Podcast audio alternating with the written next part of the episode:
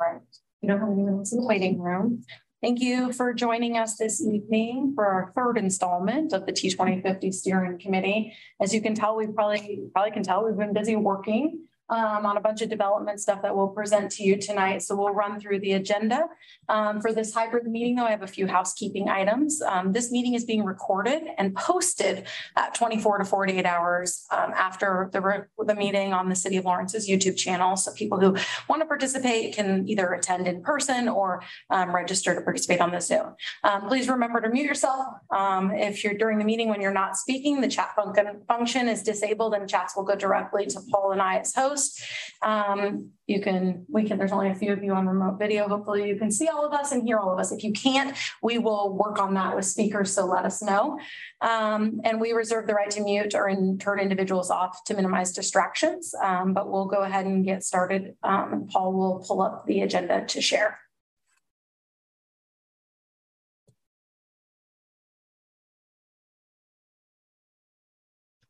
Maybe I will actually interrupt us. Before, well, he'll pull up the agenda. But before we do that, actually, Paul, I, I lied. We do have some new, we have some new people in the room this evening. Would, would a quick round of introductions be beneficial to everyone? It would for me. Okay. Let's let's do that real quick. Let's start with online, Pat, and then David, if you want, don't mind. Sure. Hi, I'm uh, Pat Collette, and uh, I'm a member of the Multimodal Transportation Commission. I'm David Carter, and I'm a member of the uh, Planning Commission. In the room. I'm Jessica Mortinger, Transportation Planning Manager for the Lawrence Douglas County Metropolitan Planning Organization.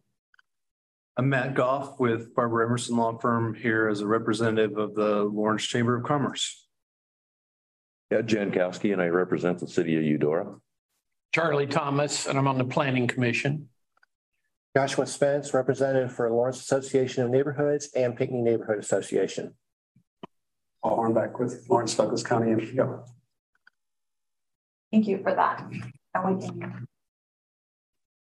Okay, so first off, we have we do have notes posted from our previous meetings. Um, should you need to reference those, into those anymore depth than that. Uh, we have four four main topics of discussion tonight on our agenda. The goals, objective strategies is probably going to be the bulk of our discussion, at least what we're anticipating. So we'll start with that.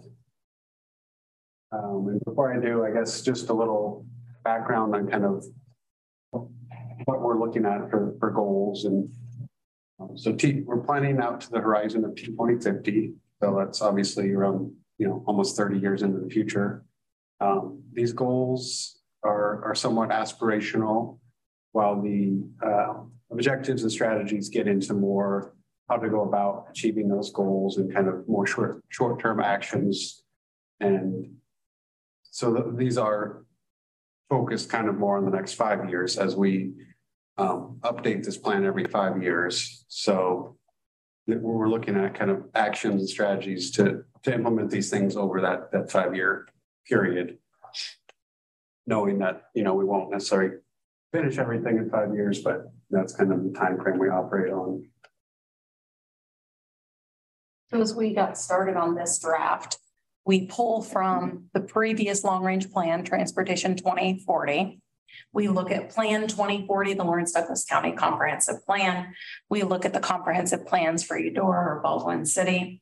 Um, and then we think about all the other mode specific work that has been done since we did the last plan. So the bikeway plan, the Trans Lawrence transit operations analysis, the pedestrian plans, and we pull all of that together in context to think about what types of work have been identified as previous strategies in terms of where we're going in the region for some of those other consistency in terms of visioning some of the known stuff that we know is going to happen in our region. Um, and we pair that next to what we heard from people's experiences that they shared with us in our phase one of public engagement. And so this draft really represents our first attempt as staff um, and with our staff partners at putting to you something that you can respond to before we take, and we, so we can edit it before we take it to the public to get their response to it. Um, recognizing we're on a timeline that we really by mid-January have to have a written draft um, out for a thirty-day public comment period to meet our March deadline to adopt a new plan. So we're in compliance. So I give you that, I give you that kind of that whole context. Um, you know, we, we, and, and I say that in terms of the timeline stuff because we can, we can talk high level about what we think is, what we think is missing and we can work on that. I, and we can talk about if there's specific, you know, I think if there's specific words or issues you have with phrasing or, or things like that. But, um, and, and I want to make sure you do that. This is the time in the process to do that. There, we'll do a revision and maybe one more after the, after the comment, but there's not, there's not extensive amounts of time to, to do some of that. So I, I try to explain that in terms of where we come, where we started from and where we're going in that process. Um, you know, that builds on that, on that work, just so you can understand what you're seeing from us tonight. Okay, go ahead, Paul, sorry. Yeah, thank you. Um, so we do, we did include kind of some prompts for discussion as we go through this. So we're, we're thinking, you know, are these goals, objectives, strategies, do they reflect what we heard from, from the community in our outreach process? Um, and is that, and do they reflect the direction our community is going? And is there anything we missed or anything else to consider? So thought we would start with just the goals and we'll get into the details of objectives and strategies under each one as we go, but kind of want to start at the high level with the goals. So we have kind of these five topic areas, transportation options. And our goal here is people have a variety of transportation options that provide safe, accessible, convenient, healthy, and affordable travel that connect them to their destinations. Shared prosperity is the next topic area. The transportation system supports prosperity for all by connecting people and places in an equitable, equitable, reliable, affordable, and efficient manner. Safety and security, people's lives are saved, crashes are avoided, and people and goods are safe and secure. And sustainability, uh, protect and enhance the natural environment and support energy conservation. And lastly, operations and maintenance. Existing infrastructure is prioritized through maintenance, operations, and strategic improvements to provide the best return on public investments. So I'll, I'll pause there. Any, any initial thoughts, um, discussion, questions on these?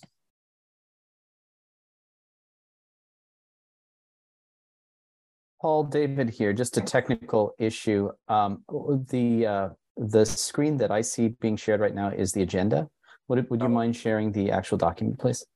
Thank you for pointing that out. Sorry about that. No worries. Thank you.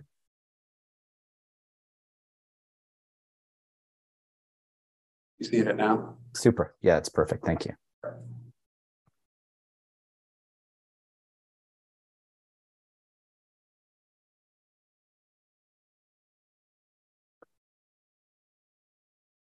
Um, one curious thing I'm curious about, if I may, is interoperability. Is that does that fit into any of these in terms of? I mean, this is kind of the multimodal argument, but uh, i- i- is there anything within the goals that allows us to describe the transportation network as an integrated system?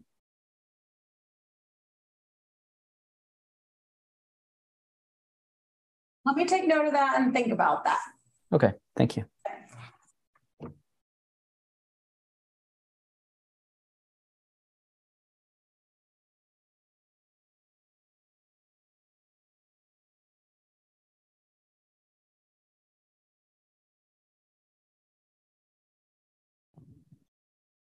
So, uh, this is, this is Pat. Are we, at this point, are we just looking at the goals themselves and, and, um, commenting on whether we feel like those are comprehensive enough, or are you, are you looking for some additional, um, ideas under those goals, either through objectives or strategies?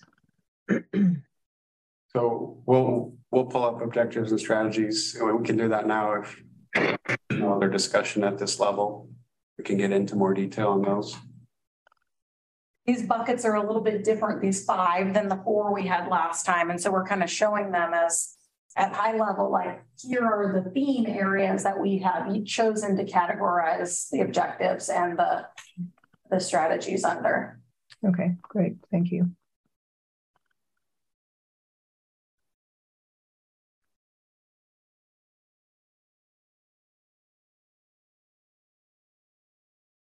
All right, so under transportation options. Um, we have four objectives. Complete a connected network of pedestrian and bike facilities comfortable to all ages and abilities. Provide a transportation system that supports multimodal options that are affordable, sustainable, reliable, efficient, safe, and easy to use. Improve access to comfortable transit stops, routes, and on-demand services and ensure new development and redevelopment supports trips made by walking, bicycling, and transit. And then we have a number of strategies. I'm not necessarily going to read through all of those. I can um, kind of give you a high level um, overview of them. Or if you there's any initial comments, just just looking at those, I'll, I'll pause here for a moment for any questions? Uh, on the objective on that one, the first one was to complete a connected network of pedestrian and bicycle facilities comfortable to all ages and abilities. Is that basically like support, like, like repair stations, wa- uh, water stations and stuff?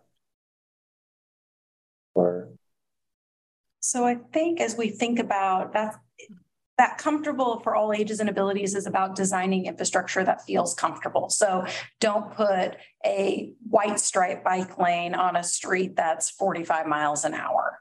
So that's talking about the built that built infrastructure, the facilities. I think some of the amenities stuff in terms of comfort there comes under implement the specific bike plan. So like the bike plan speaks or the pedestrian plan speak about amenities like benches or lighting or other things like that. And that's really under that strategy about implementing those specific plans. okay, I was wondering if that was some of the stuff that was discussed during the, during the the pedestrian and bike planning.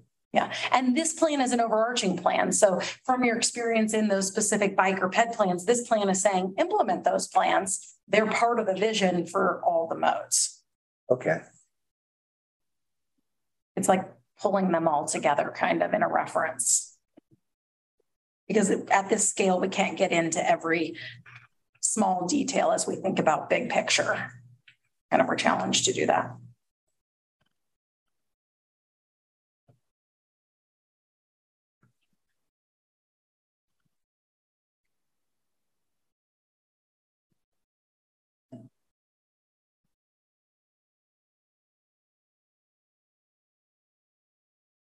Some of the strategies uh, focus on, on land use policy and implementing uh, develop, development patterns through land use and other policies. We talk about complete streets and planning for, for streets that consider all modes. Implementing existing plans, like Jessica said. Implementing ADA, Americans with Disabilities Act plans looking at shared mobility, which means, I mean, micro transit, which Lawrence Transit is, is going to pilot next, starting next year, but also can be ride share cars that are available um, for short-term term rentals, bike and scooter share, things like that. And also implementing the human services transportation plan and building out the, the transit amenities um, bus stop improvement program, which is improving bus stops. Those are the strategies that we, we've got at this point.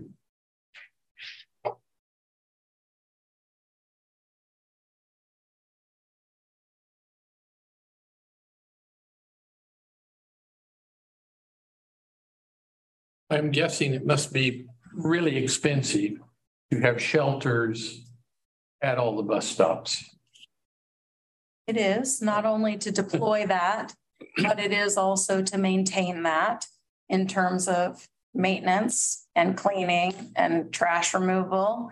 And yes, the transit system recently, Lawrence Transit recently put out a survey to do some of their work to hear from the public because they have developed a bus stop improvement program and some guidelines about um, with the, with community buy-in about how they plan to do long-term integration of amenities at stops. So part of that includes ADA bus pads.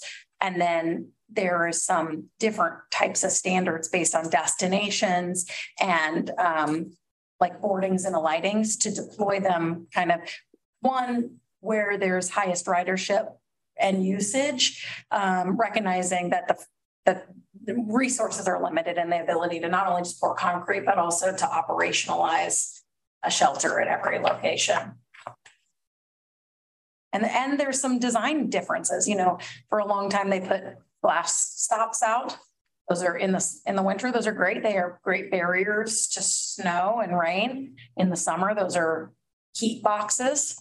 And so they're not, com- you know, they're not comfortable to use. Well, if you do the other side of that, which is a windbreak, you know, the perforated metal or, you know, um, the other, some of the other options where they do a break where you can get some reprieve, but you don't, you don't um, have the entire box, then you don't get all the benefit of weather protection. You get some of the benefit of sun protection.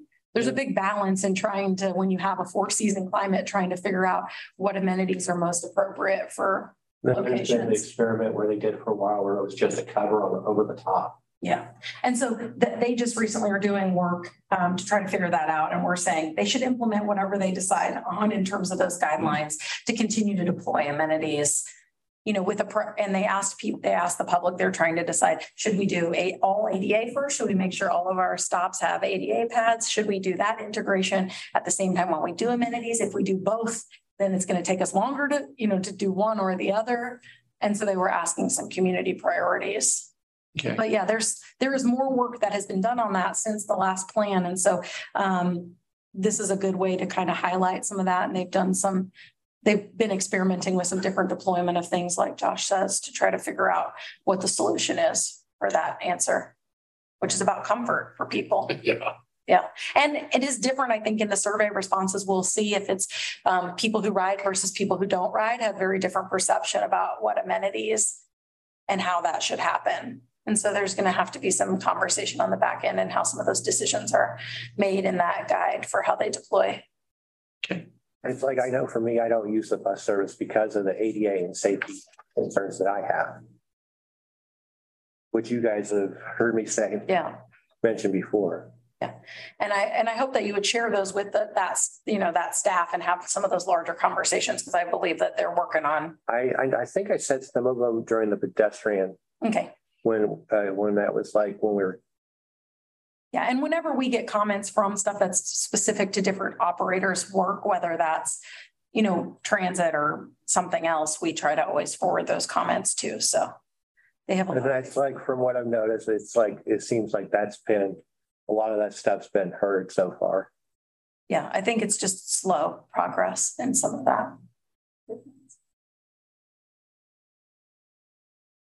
We've done a lot of work in this area. I would say um, a lot of our time is spent doing additional planning work that's under this transportation choices category. I would say the most of our time since in the last five years, since the last plan has been spent doing work in this space. And I'm aware of the- at least the last two. Yeah, absolutely. So.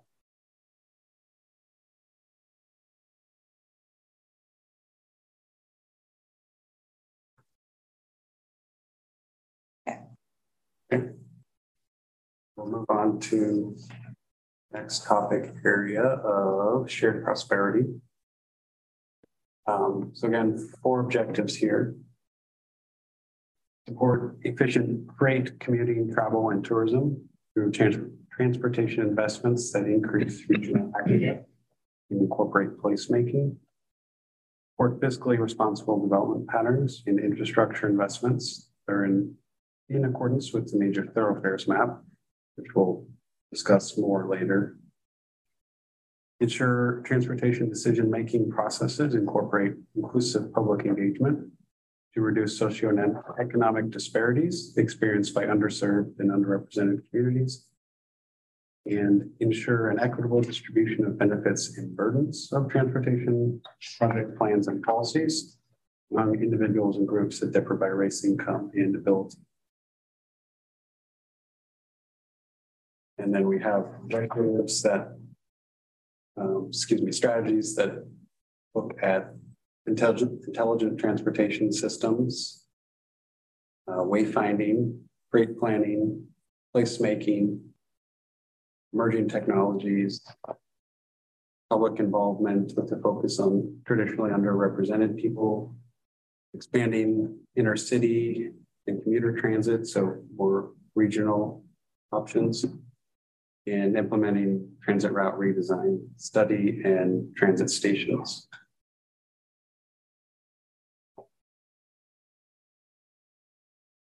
A, big win in this category in the next five years is going to be our invitation that we got from the Mid-America Regional Council to participate in their regional freight study. Um, they have an over a million dollar freight study that they've asked us to co-participate in to include Douglas County in their larger metropolitan um, area uh, freight planning. And so that will be happening and starting next year. And so that's going to be a really big, big win, I think, for us to get Well, to. That'll help considering how much freight, uh, freight moves through, uh, through our county uh, as a whole. Yeah, in putting together chapter two, the existing conditions, freight is one area where we don't have a lot of data on.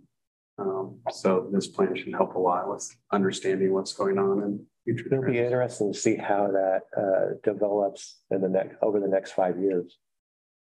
Yeah. I think that's, that's like a eighteen month process, but that's, that'll be something probably to highlight. That's a newer opportunity that we've been offered. David here. I have a question about the first strategy in reference to urban design. Is this uh, is this the the provision that would include things like you know street widths that are safe not only for um, drivers and and car passengers but also pedestrians, bicyclists, things like that? Because it seems that past uh, safety design has been around. It, basically, what's the word I'm looking for? um, results in streets that are you know so wide they encourage speeding that's unsafe for everybody not already in a car is that is is this the kind of provision or would that be covered someplace else I think you're thinking about strategies when we get to safety and security, and Okay. we specifically mentioned um, roadway system, delivering a roadway system that allows for intuitive understanding of reasonable travel speeds through design controls, fantastic radius or lane widths, and uses access management to improve safety. perfect i should read ahead That's okay. thank you I'm like, it's somewhere. The problem is we, when we first started this, we had moving pieces. And so when you're asking me a few things, I'm like, oh, I don't know where that ended, you know, like, where did that end up on our last? sure thank you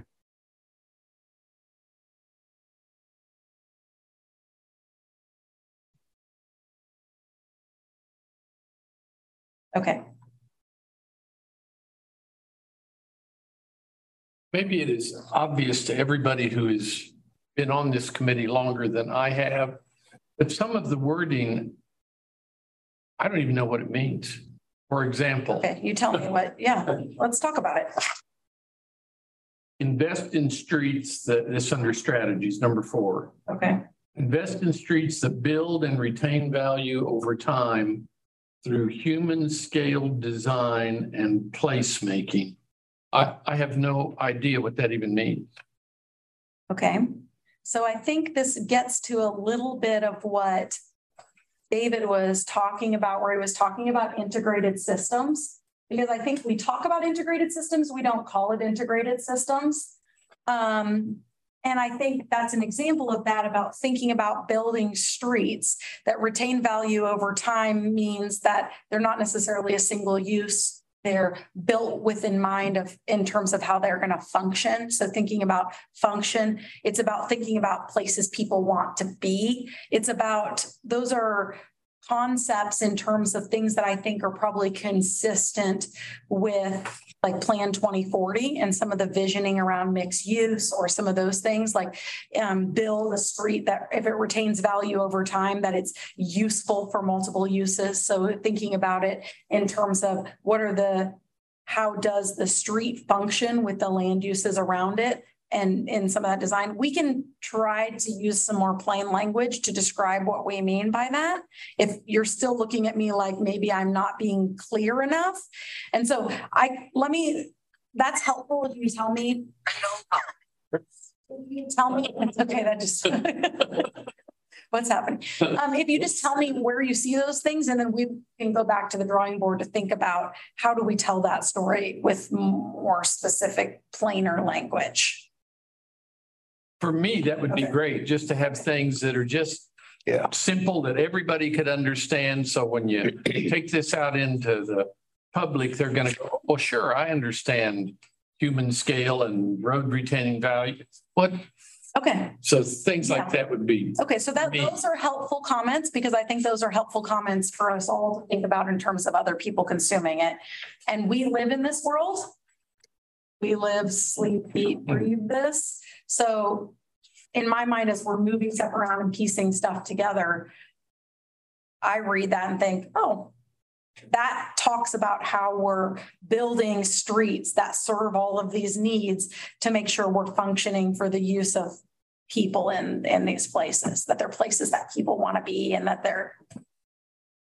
So, Okay, I- but we can be more, we can, we can drill down what that means okay, or try to find different language to describe that, that would be less technical.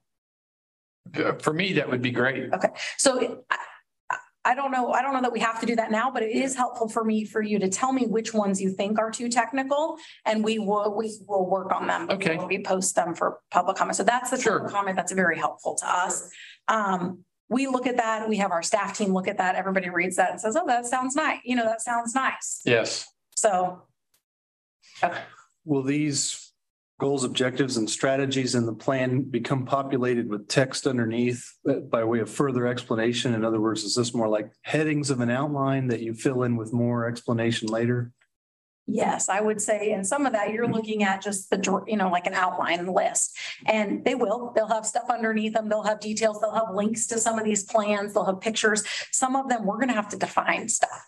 Like as you get in, in some of that, so some of it may be, well, we have a design for the, we have definitions for these things that help explain that. We may not get away from some of the tech, you know, like some of the technical words we may need to use. A, a good example of this is as we were having conversations when we get into sustainability, one of the, if, if you, um, when we were talking about solutions, one of the strategies under that is, um, use nature-based solutions.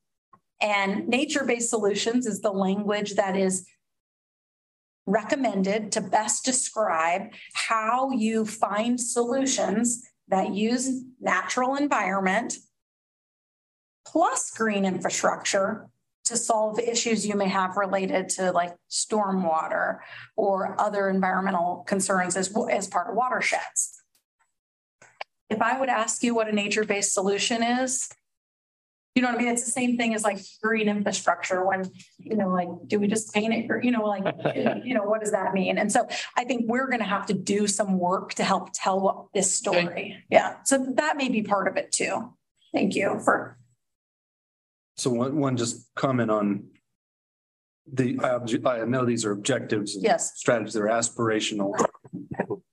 It might be helpful if we, uh, you know, the use of the word ensure occurs three times in the first two pages. I don't think it Okay. occurs elsewhere, but we don't want to paint ourselves into a corner about having to do something. We may want to do something, we may aspire to do something and try very hard to do something. But if it reads as a mandate in the plan and yet we fail to implement that mandate, have we somehow failed to follow the plan? In other words, we certainly want all these things that we're trying to ensure, but perhaps the language could be uh, the, the changed a little bit to make it uh, more aligned with a objective and less, Are you talking about like being more flexible? well, just, you know, um, ensure new development and redevelopment support trips by walking, bicycling, bicycling and transit.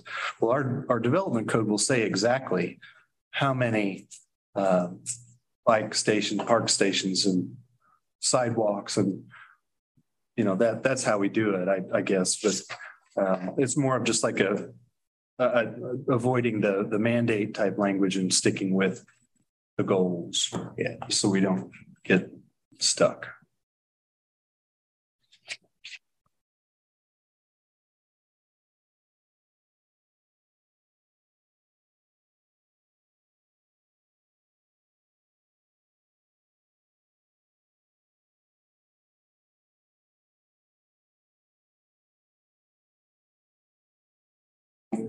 One, transportation decision making, we were willing to use insure. That may be, I'm looking at the three, you, what, where those were, one of them's transportation decision making processes. Maybe we're okay with ensuring that those processes have, you know what I mean, that there's, Yeah, And I, I don't know what the right word is.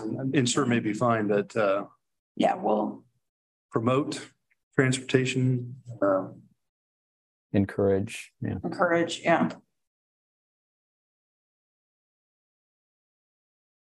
If I may, a, a, um, comment I have, and I know this is just a draft document, but for every time an external or third-party document is, is referenced, if possible, it'd be great to have a hyperlink to that document.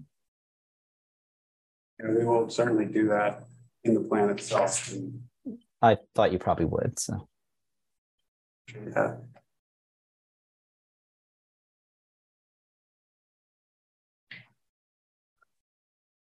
Could I ask one more question? Uh, and I don't mean to take us back to like the overall framework for this, but a reminder, and asking as a planning commissioner, um, how this will interact with uh, the current um, comprehensive plan can, that was just approved a couple of years ago versus you know is this does this act outside of the existing comprehensive plan or does it replace t2040 and then to the extent that it replaces TIF 2040, does it set goals that then lie outside of the existing comprehensive plan because it has a horizon that is 10 years beyond?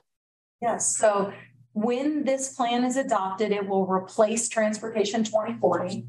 Mhm. After the MPO policy board adopts this, because they are their own legal entity. Um, since twenty thirteen, the city, county, and planning commissions have also um, recognized the M, the MPO transportation plan as the transportation chapter of their document, which will require a separate process to go back and do an amendment to Plan 2040. And so that will be a separate, that will be a process then to go back in and edit or reflect the language that's in that transportation chapter of Plan 2040 and the linkages, right? Because mm-hmm. there's been a bunch of plan update, different other modal plan updates as part of that plan, and that will require that separate legal process to do that not instantaneously, right? But after that is adopted, there's a process flow. So the deadline I talked about of March of 2023 is the deadline where the feds expect us to have a new plan adopted five years after the adoption of the last plan to stay in compliance with federal regulations, which means the ability to get federal money. So if you're, if you don't get your plan adopted in that time frame, then you're you're your, your your tip gets frozen. So that's our mm-hmm. transportation improvement program. And any federal funding that you expect in the region gets frozen. So if it hasn't been obligated already to a project, then it gets frozen until you have a plan that's in compliance. The plan 2040 stuff doesn't have to happen by that deadline and it will be a longer process to go back through and to edit that text and to decide how we represent and or rectify some of the things that are different because T twenty fifty is going to have a different out year than Plan twenty forty. Mhm. And there's Okay. no way around that. I don't think that update will take Plan twenty forty out to twenty fifty, but it will, it will within the constraints of Plan twenty forty adopt the, the as a transportation chapter if the, if the bodies still choose to proceed in that way. Okay, thanks. Yeah, I don't mean to take everybody else's time with that that question. It's just something that I think we'll need to understand really well to do our jobs right. And uh, maybe I'll just make a separate appointment with you or with Becky to to make sure I'm understanding how that influences our work. Yes, we'd be happy to do that. Thank you.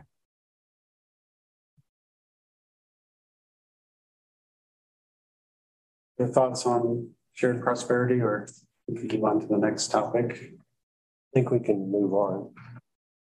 So next is safety and security. So three objectives here. Improve safety of all modes and decrease fatalities and serious injuries. Mitigate the transportation, transportation systems vulnerability to crime, terrorism, natural disasters, and climate change and the transportation system supports emergency preparedness, response, and recovery. And then these strategies talk about a Vision Zero Safety Action Plan, which is a I would say, a comprehensive look at kind of where crashes are occurring, where, where there's high injury corridors, and establishing where those are, using data to analyze that and creating strategies to to make safety improvements to reduce those crashes and fatalities, serious injuries. So that's something we we hope will be um, occurring next year based on some some grant funding or other opportunities. Um, we also talk about emergency preparedness, roadway design, uh, reducing crime through through design, and also resiliency to to weather and climate. So, any thoughts, questions on this one?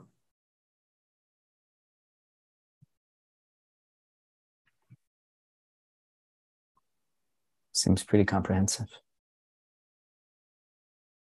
This is Pat. As I, as I was reading through the comments on the, on the survey, and, you know, this comes up all the time with, um, you know, people saying, well, bicyclists don't follow the law, drivers don't follow the law, the whole, you know, the, the whole debate, depending on who you are and what your, what, what mode of transportation you have. But is there any place in this for um, um, reference to um, kind of education outreach strategies for drivers, bicyclists, general public. Um, you know, you know whether that's you know classes or whether it's you know some sort of you know brochures or flyers that that go out.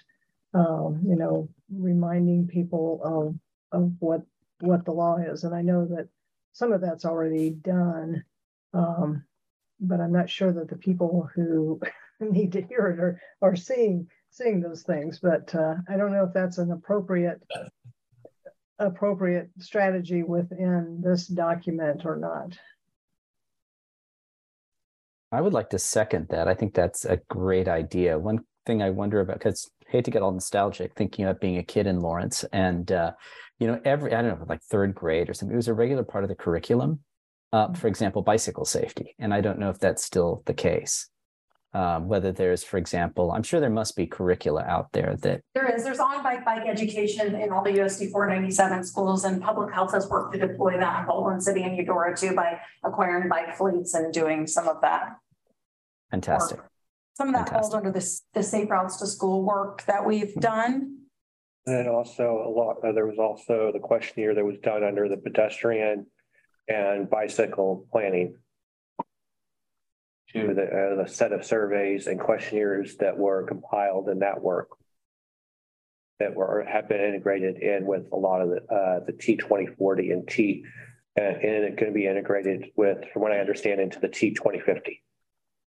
Yeah, so, but, but Pat, you're saying besides just saying to implement those plans that, that we should explore calling out some programming related to education enforcement, management of traffic slash some, I'm just, I'm, Yeah, Yeah, generally okay. in that area, you know, just the number of drivers and just the, you know, people I talk to. Uh, or people who yell at me when I'm on a bike about, you know, get on the sidewalk or, you know, not understanding what the rule, what the. You know, the, the, the laws are around, you know, using, using the streets or, you know, as far as the. You know, three feet of safety and some of those kinds of things and the. You know, there's also, of course, the, you know, the question about Idaho stops that doesn't, you know, we don't have that law, but, you know, a lot of cyclists use that as well as a lot of drivers, you know, so, um, and depending on your perspective, you know, one's breaking the law, you know, so, uh, yeah, some, you know, some kind of programming. Yeah. And I think some of that is covered under the scope of a Vision Zero Safety Action Plan, but we, I think where I would put that is by rewording and describing that process. Mhm. There's a USDOT uh, has a safe systems approach and they think about it like that. And so we may introduce some of those concepts in the definitions to Mhm. talk about that work. Those, those things are very prescriptive when you get into some of that work and they include some of the things we've thought of as the five E's, which is engineering, ed- education, encouragement, enforcement, evaluation. And so, but they're, they're moving away from the five E's to like for some of the safety stuff to a safe systems approach. And so I think that will get into some of that stuff, but we can go back and look at that wording. Yeah, I wondered if it might fit in the Vision Zero um space, but just, you know, just didn't It does, to. but we can make it more clear whether it's in the, and maybe it's not in the header tagline. Maybe it is in the header tagline, maybe it's not, maybe it's in the description. Description, yeah, Yeah, great. okay. Could you talk real fast about how our transportation systems affected or what its risks are with climate change? I mean, what, what would climate change do to our transportation system? Um, so as we think about climate change and transportation, um, some of that has to do with severe weather and the results of the way that maybe we're constructing roads and or handling um, weather events. So is that a tornado? Is that a snow events? Is that flooding? Is that um, you know, under crossings now are flooded, are flooded more often or not passable, or there's mud over the roadway. I think those are the types of things we're talking about. Obviously, sea level rise is not also, drought, you know, how does soil impact our structures with drought? Those are the types of things that we're, that I think we were thinking about and coordinating with the climate action planning group around consistency of things that are identified related to transportation and climate change in those processes. does that also include areas that are known to uh, uh, have, that know, are known to have and are prone to flooding or mud collection, et cetera? Yeah, I think what that would I that? think we're thinking, when we think about that in terms of resiliency, I think that's a, that could be a rural impact. If a bridge is out um, in a rural area and there's no other opportunity to traverse that area, that's a significant impact of climate change and resiliency may look like you have an alternative route, right? That you don't, you don't not maintain another facility, so you have multiple options for people. I'm I think we have to think about those things. I don't think we know what they all are yet. I think that's part of the, we're saying that we know there's a connection. We believe there could be impacts. We need to make sure that we're thinking about those and prioritizing the investment of them before we get to a problem that impacts people because of that. So in a way, the safety integration of areas and updating and upgrading infrastructure as needed or where need, uh, where needed. Yeah, so I think it's about, it's, some of it's about maintenance, some of it's about just system planning, just understanding what type of risk there is and being able to respond to that. Do you have thoughts about that? N- n- This is just Okay. me being picky. Mitigate, you could say reduce, and the second objective, you'll never fully mitigate those risks, but you can reduce them. Um, and then on the third strategy about intuitive understanding of reasonable travel speeds, e.g. turn radii or lane widths. Hmm. Should we say speed bumps? Or is it, I know it's examples given, they're not ex- exclusive, but uh, we're, we're, the point is we're trying to design streets that prevent people from their natural urge to speed, right? Yeah, right? so, so I, sure, speed humps could be, that's a, it's a design solution.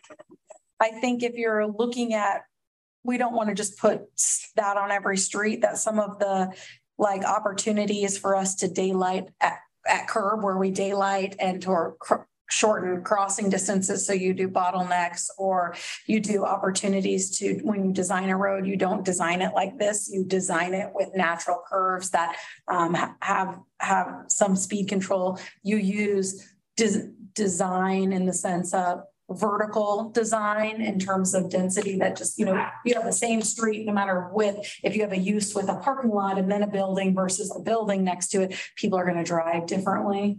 Um, we can put speed humps. That's in my mind, it's more of a retrofit design control than a intentional design, upfront design control. Okay. It's like a more reactive than proactive. Um, I would say probably as part of the zero safety action plan, one of many countermeasures that we talk about of identifying locations. If speed is an issue to retrofit a street, we're gonna be considering that as a tool in the toolbox of design.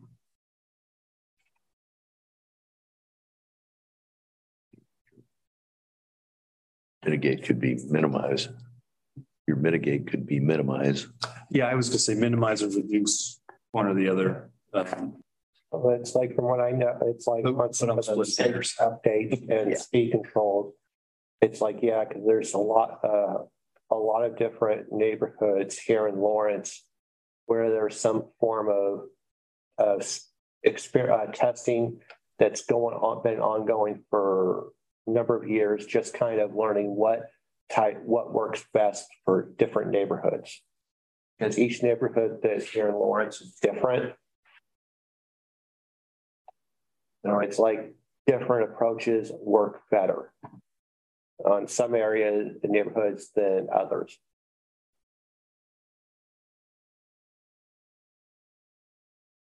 Figure that out. I say that because that's the city of Lawrence specific. So you, you can tell in some things we've listed specific things. We, again, we're countywide. So if we try to be, you know, we tried to be thoughtful of the wording and the choice in terms of here's something that applies to our region. And when we call out something in specific cities, we're equitable to call them all out if they are all exist there.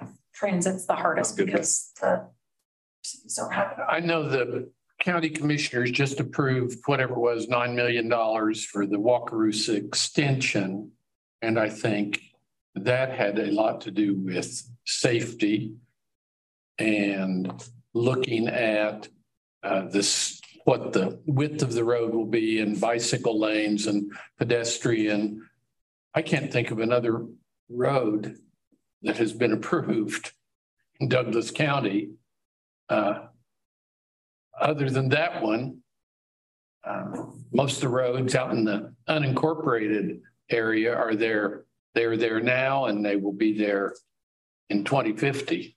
Uh, there As have, well. Uh, there have some, uh, been some, they're going out into some of the rural areas going from Lawrence. That were when they did reconstruction or were realigned, uh, safety and other features were added in to make it more like bicycle, uh, safe. Or also safe to be able to turn off without the risk of or danger of accidents occurring.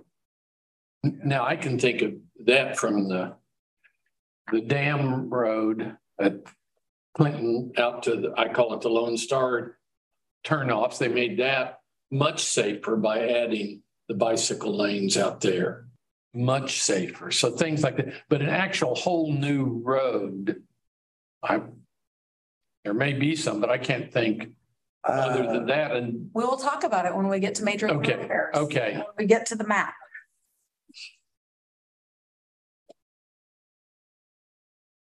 Think there's some improvements being made out there in the unincorporated. areas. there are improvements, yeah. Improvement of the roads.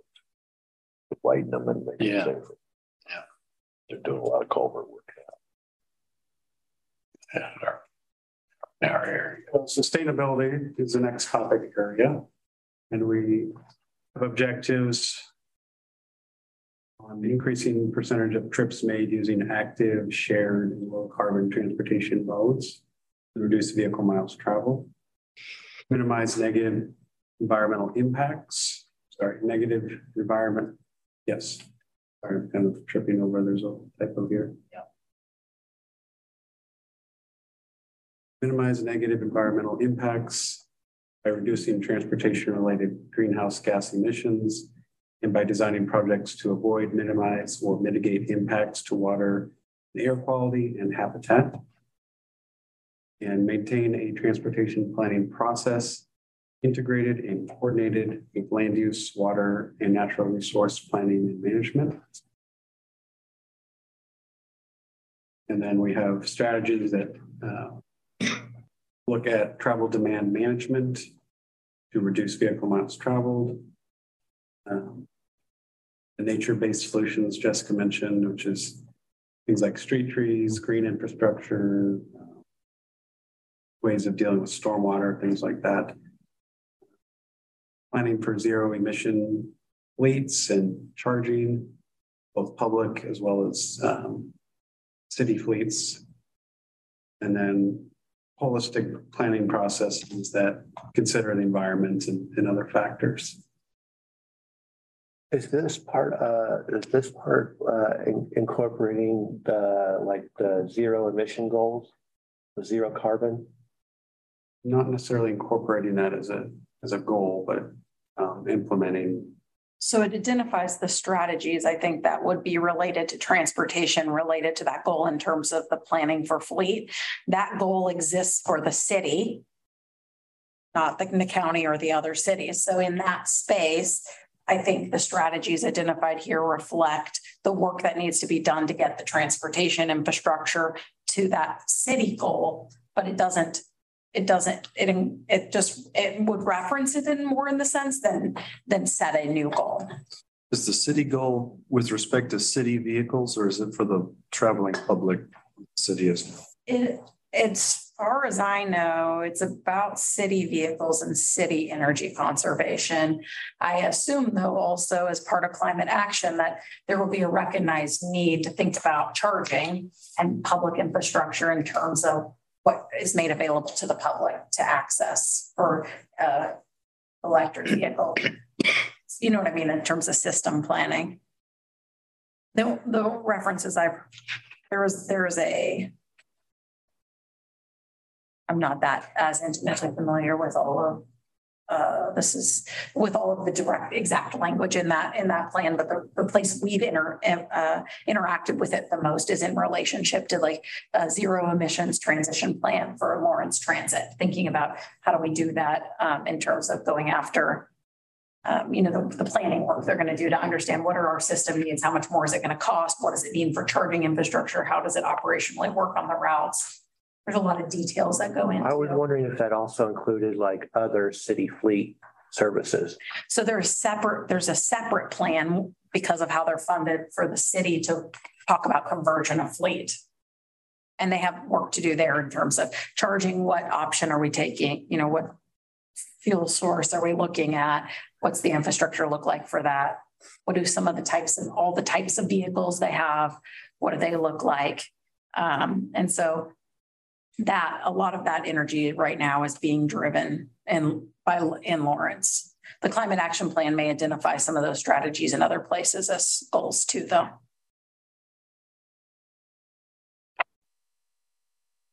I'm just trying to figure out how the plan and the implementation of the plan would require a change of conduct by the public who presently, as a vast majority, uses, you know, fossil fuel powered vehicles. I mean, it's, we're talking about road design, road construction and infrastructure to support electric vehicles or nitrogen or some other form. Yeah, So we're not talking about making someone buy something different. It's just about the infrastructure that the city would decide to invest in or work with private partners or federal grants to invest in to support private marketplace. Okay. If that language you don't feel is clear enough, we can, No, I think, I think it'll become, and that may be a thing where we actually link to specific planning efforts. Yeah. Do you know what I mean? Like sure, there are two specific planning efforts that is referring to. right. And we can link to the zero, the Lawrence zero emission goals.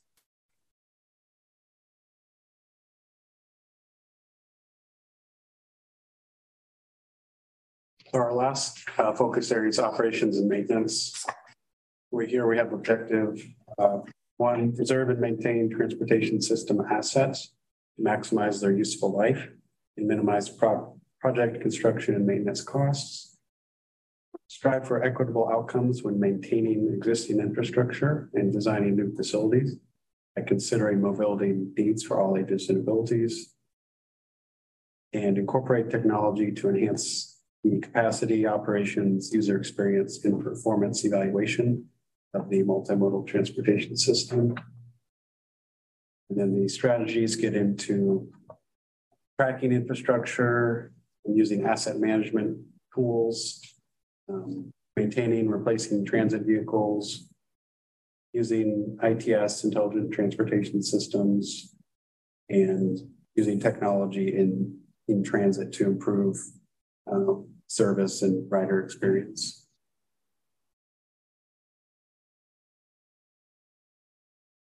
From a maintenance standpoint, is there a, I, I, I, every question I've asked has been like, yes, we do that, but sorry. Um, is there a policy, like an interdepartmental policy to prioritize maintenance projects so that work on one particular, you know, piece of infrastructure doesn't undo work that was just done on the same area? So for example, a road repair followed by a sewer repair um, is there are, is there already mechan there already mechanisms between city departments that do that? So specifically for the city of Lawrence, they're in the process of developing an asset management policy doc guiding document.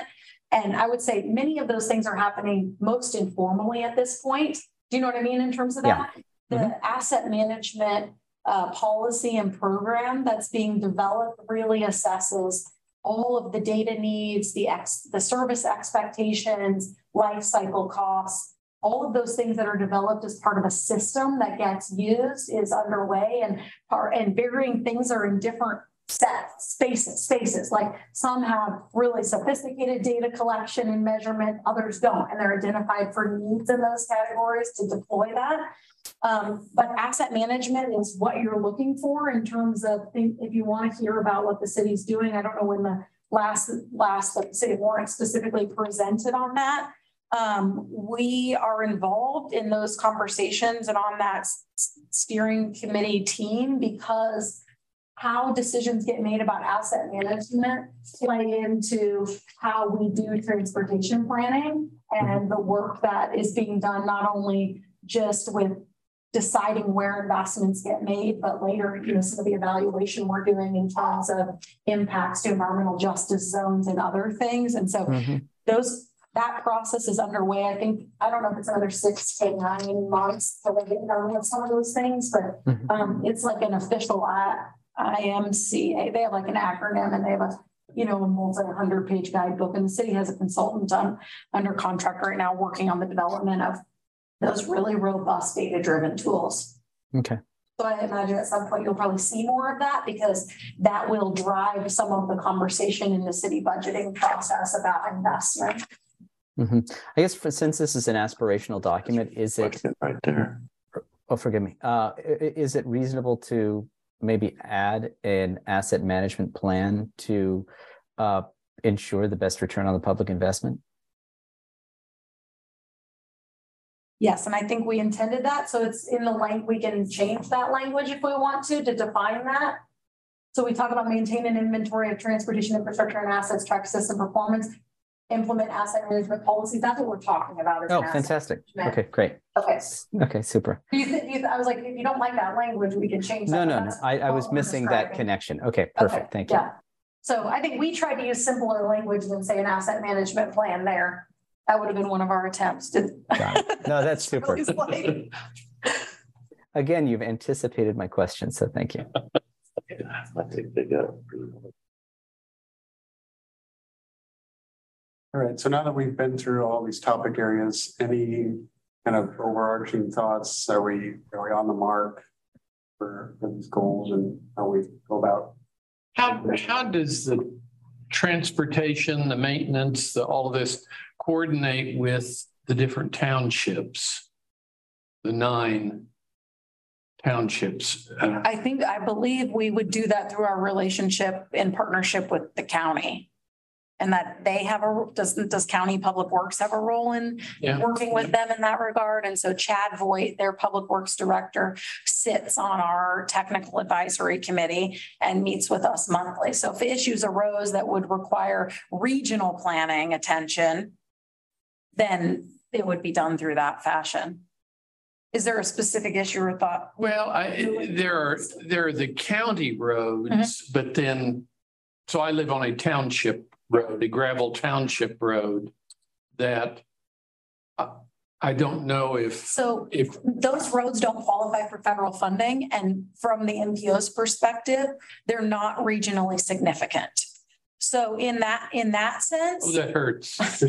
Oh, that hurts. That's a nice way to say it. They're low volume. Um, part of the way that the federal system classifies the network of streets is through what we call a federal functional classification. And this is going to feed into our future conversation. And we'll pull up a chart that shows kind of the difference.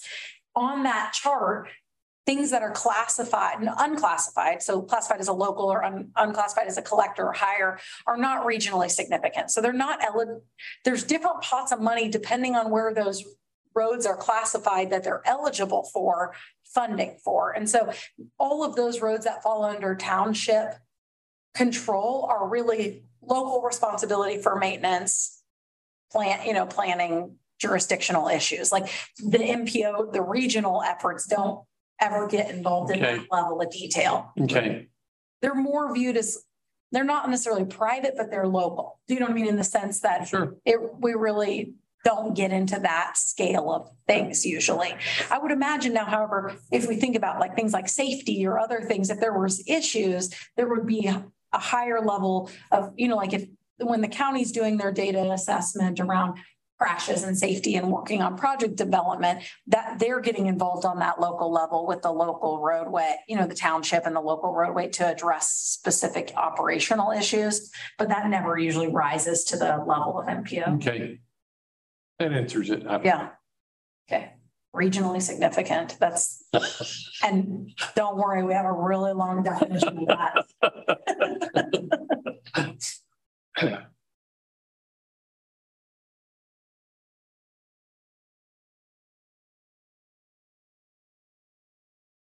Did you notice other language you thought was, Well, I, I um, understood you to say there will be yes, definitions and things under, and I, I don't remember, it must have been you that presented about the different bike paths there are and the names of them. And that just helped me understand once, and plus I got to see pictures of them. Mhm.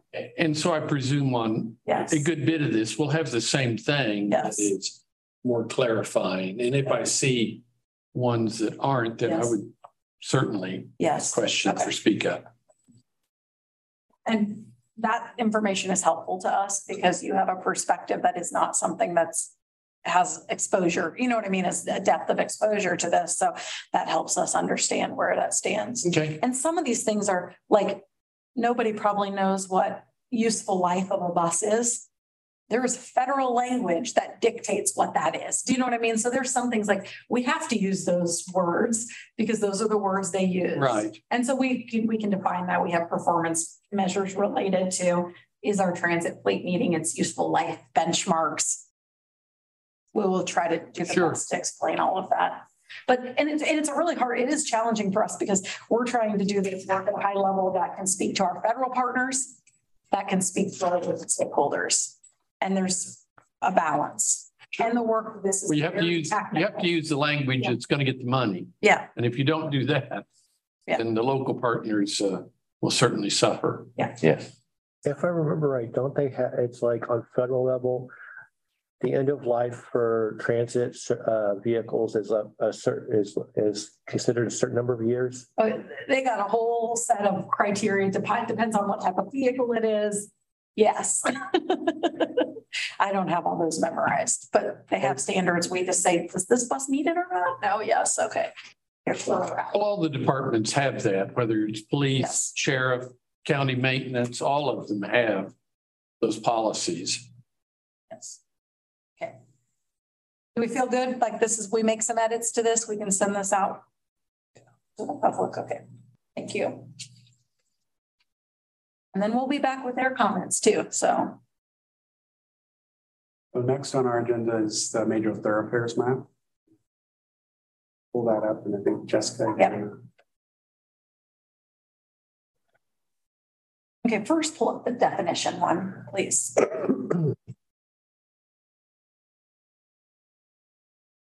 So in our region, we use classifications of roadways. Pull up the definitions first, then this, sorry, I've changed my mind. Um, we use classifications of road, it's on your second page of your other attachment of the major thoroughfares, if you scroll down the second page of that. Okay, so we use classifications of roadways that determine our operational limitations of how those roadways should function and operate. I'll start there. That's high level. These definitions in, in general, then in some places, depending on which map, because there's multiple networks that assign classification. And so go back to the list now. So this is generally how these should function. We have the MPO has a federally required federal functional classification map.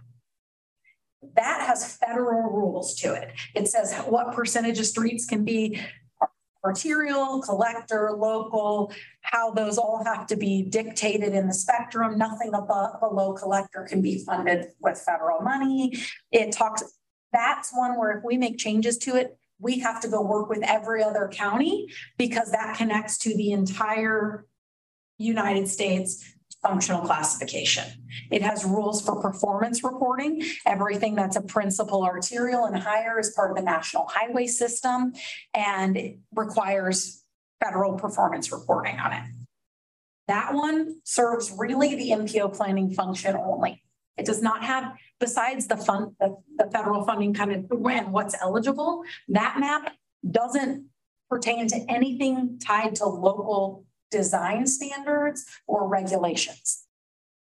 Those have other maps. And so in for the Lawrence Douglas for Lawrence and Douglas County, for Lawrence, that's the major thoroughfares map that's tied to the land development code. That's the one, that's the document we're going to talk about tonight that gets updated this process. The Douglas County Access Management Road Classification Map is updated and maintained by Douglas County and gets updated on their own timeline and process and just gets referenced in this document. Like the Eudora and Baldwin City Street classification maps in their comprehensive plans, they get updated as part of those processes and incorporated by reference into our document. So what we're going to show you tonight, what we have shown um, for the Lawrence Major Thoroughfares map is the one that the city of Lawrence uses in development to balance land use access and movement of traffic. We're looking for ensuring connectivity and access, and it helps guide decisions about design, access management, um, that clarifies things like rights of amounts of right of way or access or other de development characteristics. Okay, is that Okay, this, this we made because when we went through this last process, it's, yeah, you're fine. We have, You're gonna show the map, right? Yeah. Okay. we're gonna go talk about the map All now. right. But that's the intro to everybody who has, doesn't know what this, I you got would probably comments know on what this map is, so. Okay, so we begin this process um, by showing on this map all the lines and their classifications. And we have highlighted in a few different colors locations where, based on our staff coordination and known planning and land use conversations, we've had conversations about where there should be amendments to this map, right? That dictate either additions, removals, or realignments of roadways in this network. And so the, uh, the things that are highlighted in each box shows each segment and shows that shows where we're making changes. The only thing we're making changes to are the things that are highlighted that have text box. Everything else on the map is proposed to stay the way that it is. So the red highlights are locations where we're suggesting adding a connection. The yellow options are things where we are moving the alignment, meaning more planning work has been done or design, you know, like design has happened or there have been, there's been work done that's going to, that's going to move the alignment of what we had previously to shown as the road. Maybe that was like a planning alignment. Now the road's been built or it's going to be built. These alignments have moved based on engineering work. And then um, there's a few locations where there's proposed downgrades, which means it gets moved from a collector to a local, also because of conversations and development that's happened as part of that, uh, part of that process. You're ready for it. You ready? I think I I think I'm ready. Here's the existing map and the tiny picture on my phone, the twenty forty map. Yes, So this is the first time I've seen this map. yes, on the Um, agenda, yes. So I noticed there'd be a realignment of Renaissance Drive that runs by LMH West, which is brand new. It was built two years ago. And so I'm reticent to recommend we realign a road that was literally just built. Um, it connects to Rock Chalk Drive, which isn't even on this map. Uh, it should be. It's not classified as a collector street. It's not, I mean, you could, it's built to It collector is built to standards. collector standards, but it's not classified as a collector street. And moreover, the blue line in Mercado shows the direct east-west path. Uh, So it's a planning alignment. We, so like where we don't know where that's gonna be and there's been property discussions and they have varied. yeah, We show, we show based on the conversation we've had with our city engineer and our land, our land use planning staff. This is, some of these are concept lines and that's why some of them, when we get into some of this and they get evolved, you know, they evolve where you see where access is Yeah. gonna be. W- why not move the blue line north and call Rock Chalk a collector? Um, because it's there, and I don't know that there'll ever be a straight east-west blue line road.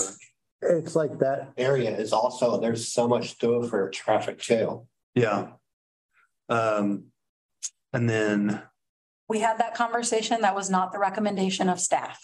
I see.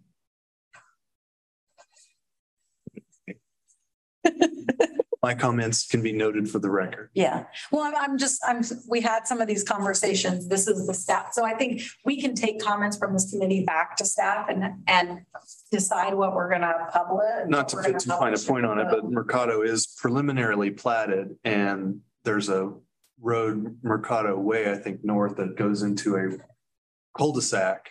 Uh, and there's no, there's no plan that shows that road. So it just, it just may never exist. And then the second comment across the street on the other side of the SLT, the location of those roads, could you speak to like how, I mean, are these just uh conceptual lines on a map or? I mean, certainly they're not engineered. Maybe they're- not, those are not, those are like. We believe with what's talked about in terms of density, there needs to be another collector level connection across here. Obviously, you can see those, the conservation stuff that could change, you know, the, the conservation areas there.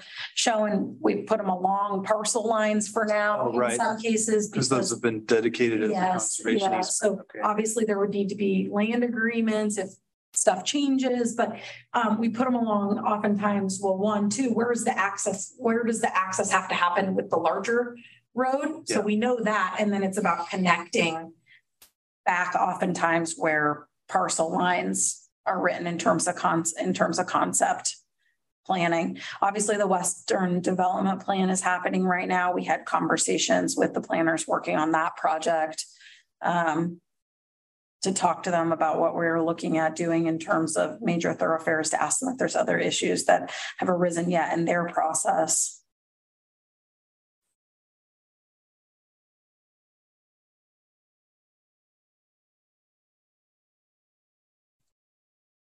This is another kind of relationship question that when we see this map.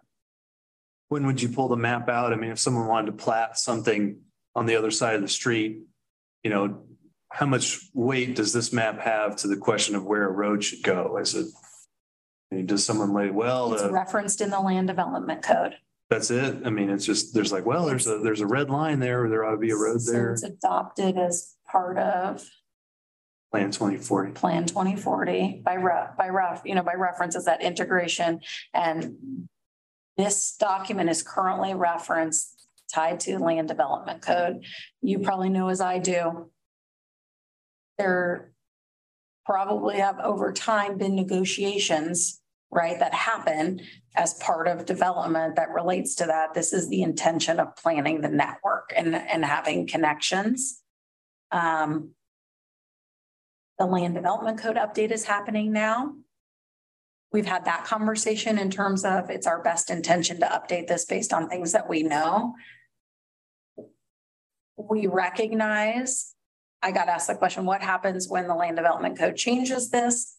what's our process? And we would go through a T twenty fifty amendment process that we have laid out where it would be a public process and we would amend this document since it's established as part of this planning process. So there's process to do that if we need to do that. It's been, I don't know what's going to happen in that process to this map and how that ties together. I have to work under best intention, you know, best known facts and right now. And so I think there's a lot of things at play there that There's just some head scratching on some of those things and rock chalk and the realignment of Renaissance when Renaissance exists. Just you talk about what we know. I mean, we, we know some things there that could be incorporated in this map. Is that a collective? And that's all I got. No, you're fine. I'll go, we'll go back and look at it and we'll have a conversation. Um. Yeah, and is Renaissance Collector, Is what? is Renaissance Collector? It's, yeah, built to, what is it? Just because it's built to collector, if it wasn't collector in the plan, we don't go back and identify everything that's built to collector street standards as a collector street in this map. It's shown on here as such. Okay. It's the yellow or orange.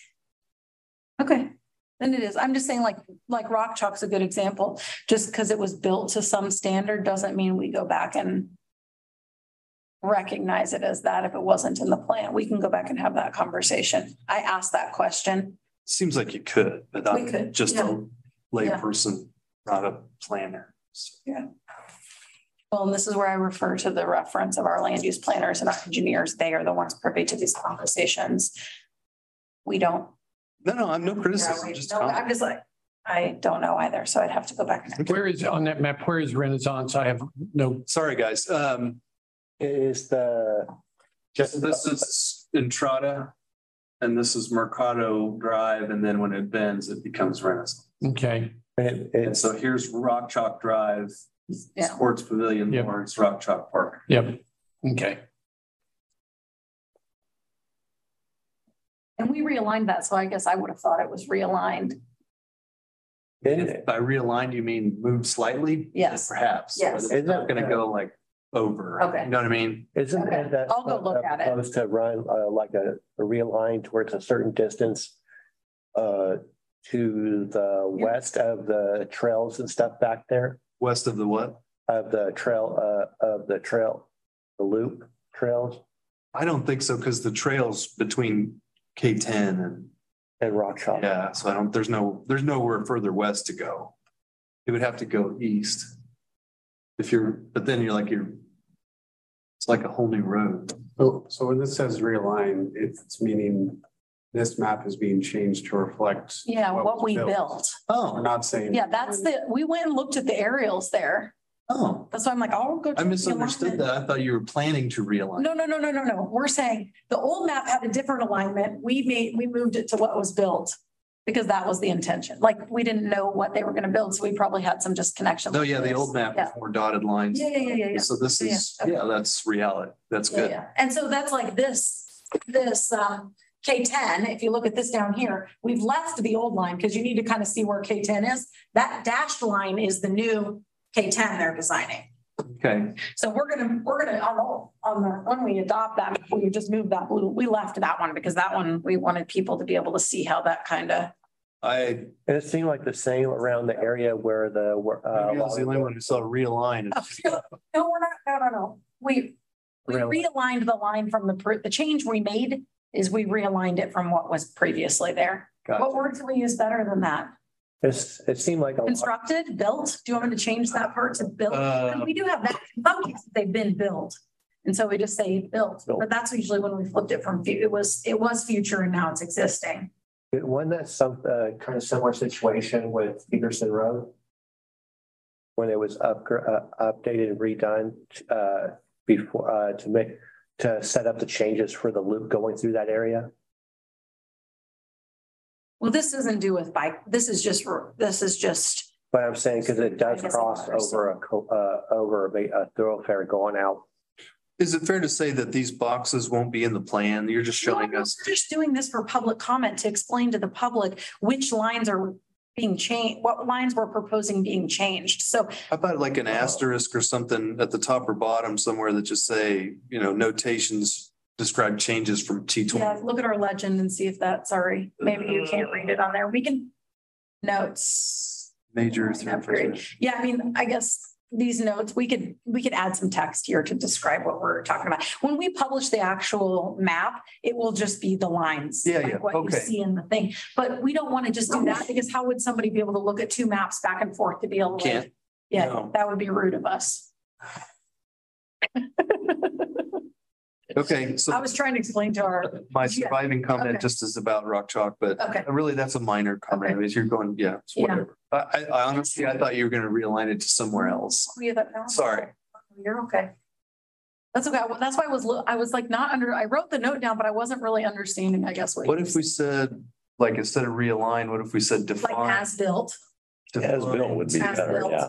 Uh, as built. build location, yeah, as built. I got limited, as built. I got limited words. Got I know, you, yeah, as built, perfect. As built. I love it. Sorry for that. That's okay, we can fix. Do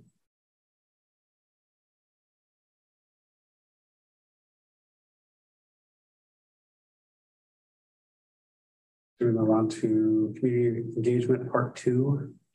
Yes. So little backgrounds, we will, we're anticipating about a month from now having one open house and one online meeting for general community um, engagement. And so we have prepared these a draft of these boards. They were pretty rough, what was included in your packet. Um, I've got a slightly newer version on the screen here that's been refined a little bit. Um, so our thought process is we just want to share these boards with you where they're at now. Um, knowing there's still some work to be done, but just. any general Overall, it was feedback. like when I glanced through it, I was pretty happy with what I was seeing. Yeah, And we did, we've done updates since we, we've been working on this, so um, we'll, we'll link to the new stuff and we'll share these with you at the next meeting. Again, we're just trying to show you, we're working on process to try to get ready to, what we're going to present to the public. And how does the public find out that there's going to be a Zoom meeting or a whatever and a- in public? How do, how do the people find it? So it depends what type of engagement we're doing. When we did phase one of this process for engagement, we went and tabled. We spent dozens and dozens and dozens of hours of tabling in every city.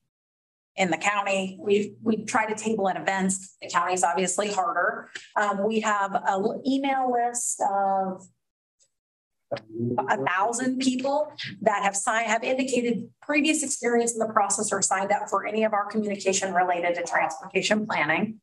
Um, we use that, we get a lot of hits off of that in terms of awareness of our events, opportunities. We work with uh, stakeholder partners sometimes in some situations to get word out. It's similar to what we do for all of our planning processes, how we follow our public engagement plan and identify strategies.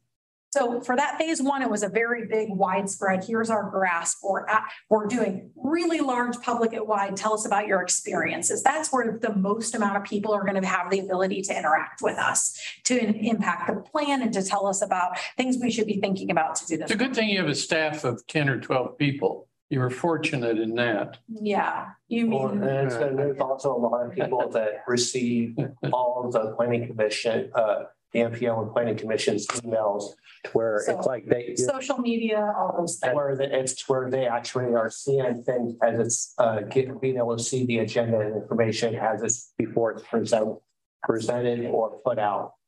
And so for the second phase of engagement, it's a shorter, short, the second phase of engagement and our thirty-day public comment period, those are oftentimes short, those are, we're targeting people who are more signed up on our list, already engaged in our process as stakeholders, as opposed to always public at large, although we do those announcements for public at large. But by the time we get to this part of the process, we're asking a lot of people to engage with us in this process. And we know that because we have to be able to share so much information with them, have them to be able to respond to it. And so we know that it is not the same level of robustness that we do at the beginning. And that's intentional in the process. And there, I don't know that there's another way around that. Um, and so we hope to have worked with our committee in that regard to help, you know, have you help us to say, yes, we believe the, all of these issues and values are reflected, or you still need to do work in this. That's why one of the things we put on the agenda later as a reference is public, the public engagement summary that we put together. We talked about that at the last meeting, um, is you know, to try to present this information. So we're sharing with you what we're starting to draft is putting together and which questions we're going to ask the public at this next injuncture when we do engage engagement. And so we'll have a, we're not done yet. Part of what you're going to see at your next meeting. Um, let's, we can talk about these boards. We'll have them on the next agenda for our next meeting. So let's just let's not go into too much depth of these. I want you to be, start to, you know, to take a glance at them, look at them, think about other things you would want to see about all the things we've talked about. How do we tell this story on a really, I mean, there's a lot, there's so much information in this plan. We're trying to show snippets, high level scenario, you know, scenario stuff, and there'll be a lot of like documents supporting that. So we're trying to tell that story, but look at this. Um, I want to be respectful of everybody's time. So let's go back to the agenda. We'll, we will put this on the next meeting agenda because there's still missing content that we are working with our modeling consultant, consultant to work on. So um, let me just point out, we also gave you for your reference our draft financial analysis. You will, you will read that. This is really high level. This is a very technical part of our requirement in the region of working with all of our partners to understand what resources are reasonably expected to be available to us to do transportation. This, because it's required, we have to do this. We make projections based on historical estimates. This is telling you how we've done this work and what those numbers are at a high level. We still have some more work to do with our paratransit and human service providers. Scroll down a little bit, you can see what we're talking about. When we do for all, for all of our modes, but particularly road and bridge, no circles, Paul, sorry. We're looking at $1.4 billion between now and 2050 for road and bridge projects in our region. And so that's based on a, a, lot of things, those historical projections, inflation, big programs, federal programs that we would expect to have available to us, all of those reasonable things. This is a federal process. They'd like us to be able to show how much is being spent reasonably based on those same projections and historical averages for operations and maintenance, and then what that leaves for funding. That's going to be important because that number at the end is we can't program more projects in this plan than exceed that budget. And we'll we'll be under that, but um, because we we can't, this plan has to be fiscally constrained in that sense. So I'm providing this to you for your reading. It really is probably not too applicable to you. I don't know that you'll have too many comments on it. This is best actually it was like for it was like when I read over it, I was like, it was like there were some things that I had wondered in the past. And so it was like when I was going through, I was like, oh, okay, that answers that question. So I was like, okay, that it made sense on to where some of the stuff where I wasn't too sure about. Yeah, and so there's there's it's detailed. It's detailed, but it's very technical, and I don't. There's not a way around that. So I've just given that to you. I don't know that we need to talk about it. If you see something that you want more question on, we can do that. Does that feel okay? okay. Um, we do show the mode split and Pat, I'm sure MMTC will want to talk about that a little bit more, but we show non-motorized at 6% now based on those projections of this plan and where we're at for historical averages. So if I remember right, that's gone down, hadn't it? no, that's gone up. Or it's gone up? Two percent in the previous plan. So, I couldn't remember if it had gone up or down. so. Okay, Well, thank you for the work you're doing and Yeah. it's a big project. thank you. I, well, you know, we don't have an answer for everything, but we follow up about a lot of stuff. So we're good coordinators in that regard. Um, the other thing I just have on the agenda to point out to you, so we can be respectful of your time, is that um, our next meeting, we hope to have our modeling consultant with our output and some of our scenarios. We are working on that right now. We are going to be pressed for that deadline. If that doesn't happen, we will we will write to you and find another time to meet. It is we are getting pressed for time though, so we need to meet that deadline, but that's one that makes me nervous. So I just That makes me think of how close it was to the deadline for with the pedestrian and bike stuff. Yeah, but that one doesn't have money on the line. This one has money on the line. So that, that does make, that does make me. But I remember because it was, it was. Okay. So just so you know that, if we move that, that's why. It's because we didn't get all of our stuff done. Haven't had to do that before, but I may have, we may have to do that. I just told Paul that today, like, yeah, we just move that. So, Thank you. yeah, thank you. We appreciate your time.